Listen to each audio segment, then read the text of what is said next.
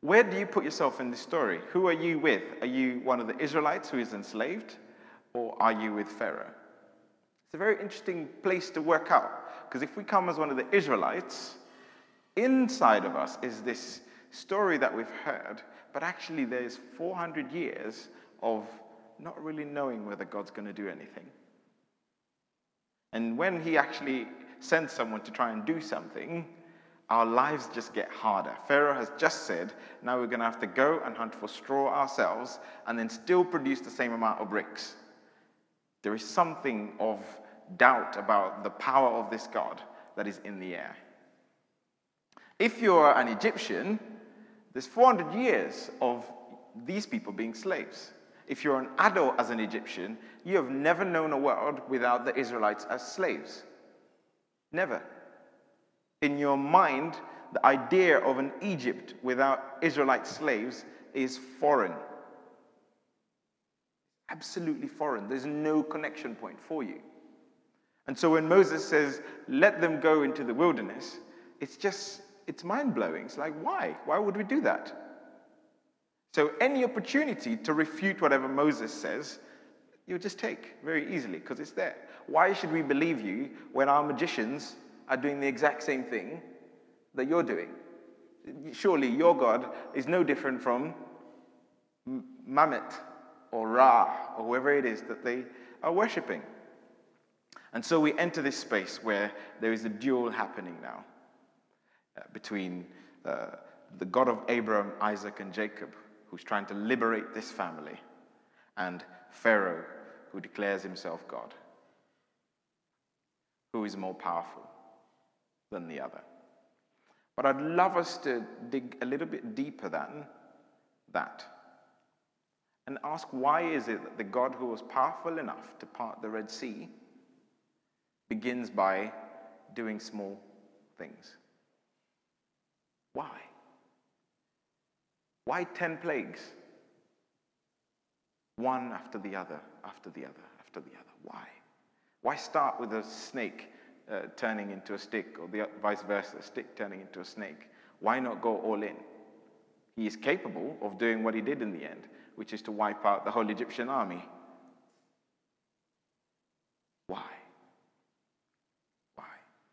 And the big word, which I hope you remember, is repentance and the call to repentance.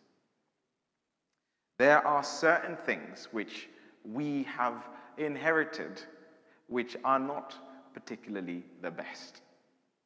So if we place ourselves with the Israelites, we never learn the call of God to assess the world that we live in, to assess the things that we take for granted, the things that are normal to us, and to ask whether they are Christ focused, to ask whether they are God's intent. And we miss what carries on through the story of this family, which is the call of God's prophets to the world and to the Israelites to turn away from certain things. We'll return to that towards the end. The plague of blood, verse 14. Then the Lord said to Moses, Pharaoh's heart is unyielding. He refuses to let the people go. Go to Pharaoh in the morning as he goes out to the river. Confront him on the bank of the Nile, and take in your hand the staff that was changed into a snake. Then say to him, The Lord, the God of the Hebrews, has sent me to say to you, Let my people go, so that they may worship me in the wilderness. But until now, you have not listened. This is what the Lord says By this you will know that I am the Lord. By this you will know that I am the Lord. With the staff that is in my hand, I will strike the water of the Nile, and it will be changed into blood. The fish in the Nile will die, and the river will stink. The Egyptians will not be able to drink its water. The Lord said to Moses, Tell Aaron, take your staff and stretch out your hand over the waters of Egypt, over the streams and canals, over the ponds and all the reservoirs, and they will turn to blood. Blood will be everywhere in Egypt, even in vessels of wood and stone. Moses and Aaron did just as the Lord had commanded. He raised his staff in the presence of Pharaoh and his officials and struck the water of the Nile, and all the water was changed into blood. Verse 22 But the Egyptian magicians did the same things by their secret arts, and Pharaoh's heart became hard. He would not listen to Moses and Aaron, just as the Lord had said. First thing to point out is the sign points to the message. So when Moses and Aaron are told the water is going to turn into blood, they're told that they should tell Pharaoh, By this you will know that I am the Lord.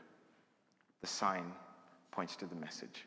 When you see this happening, you will know that I am the Lord.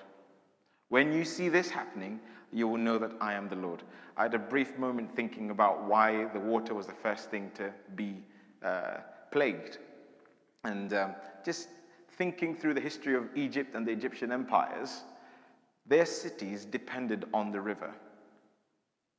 Where Egypt is located isn't the most green and sort of flourishing place. They really depended on the river. Where they set up their big cities depended on the river. So actually, this was a conversation on what is the resource of your strength? What is the source of your strength?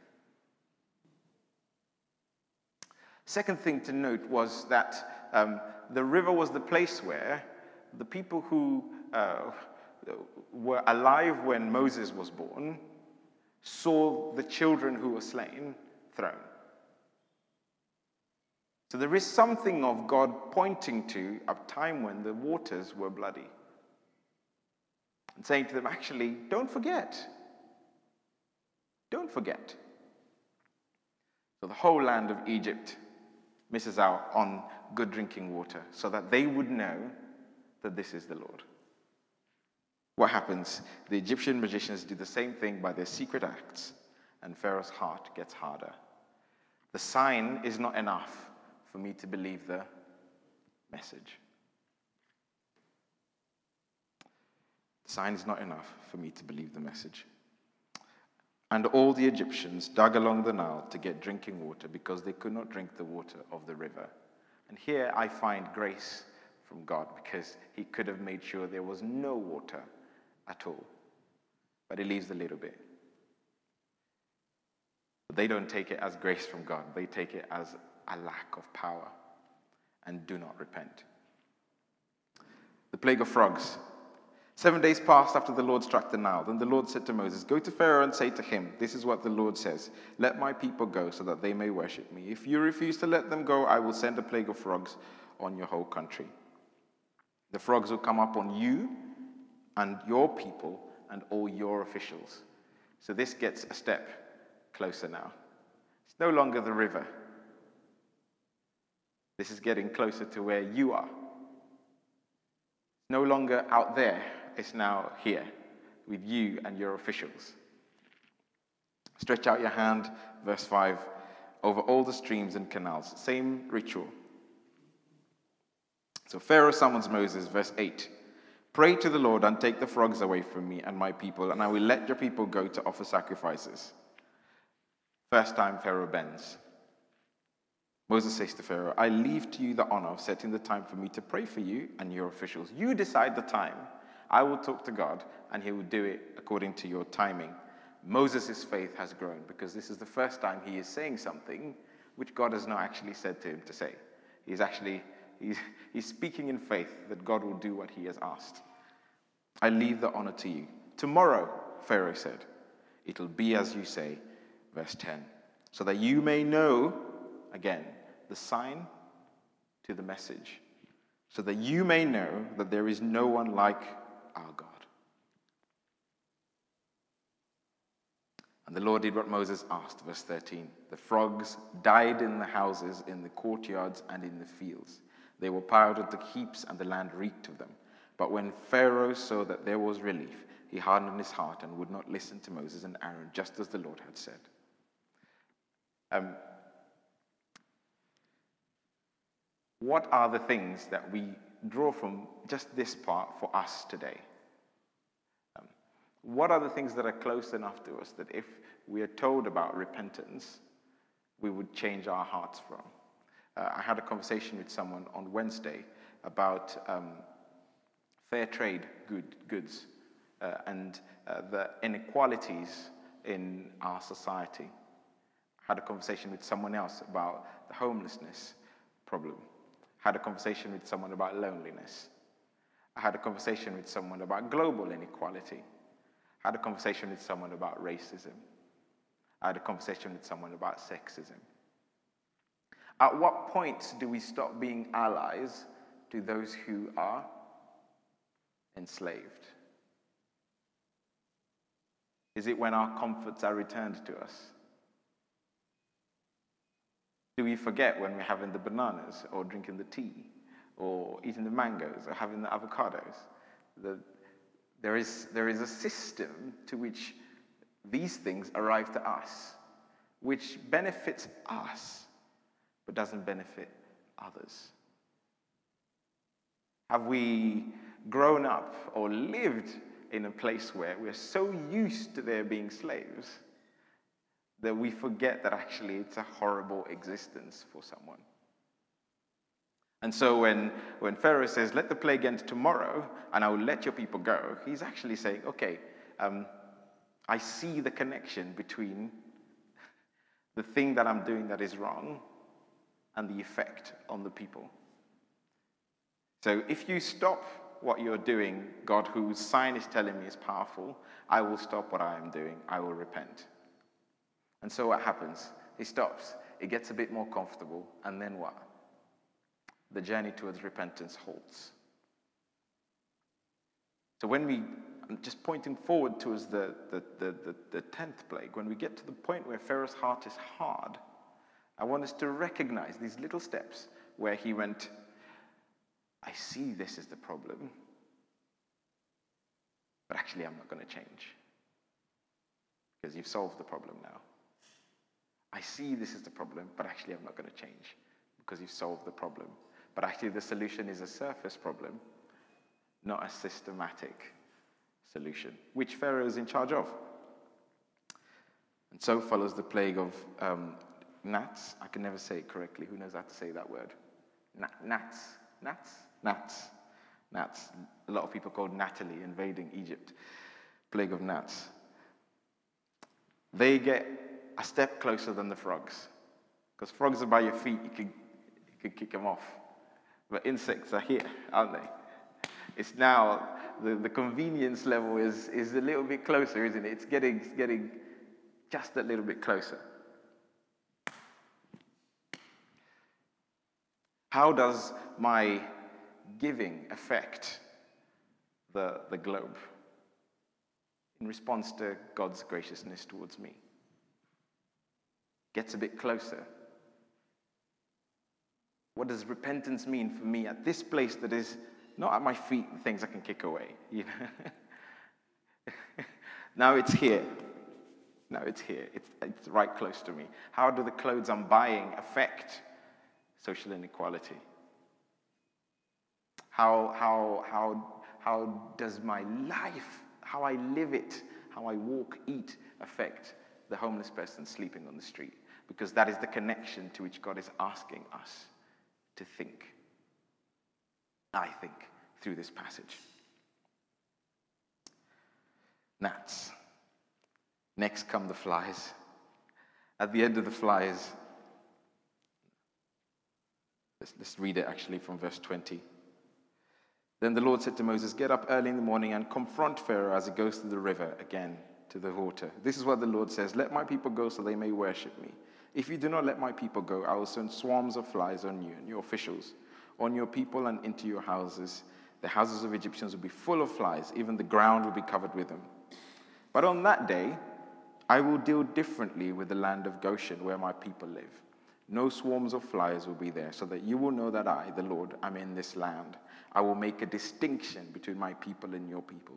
This sign will occur tomorrow. And here we find the first foreshadowing of what's going to come by the time we reach the 10th plague, where God is going to actually separate between those he is redeeming and those he is calling to repentance, with the threat of judgment upon them if they do not repent. I will send these flies, which are insects, they'll be annoying, that's going to happen. But just so you know, that this is now a unique sign to point you to the message that I am God and my way is the only way, the truth and the life.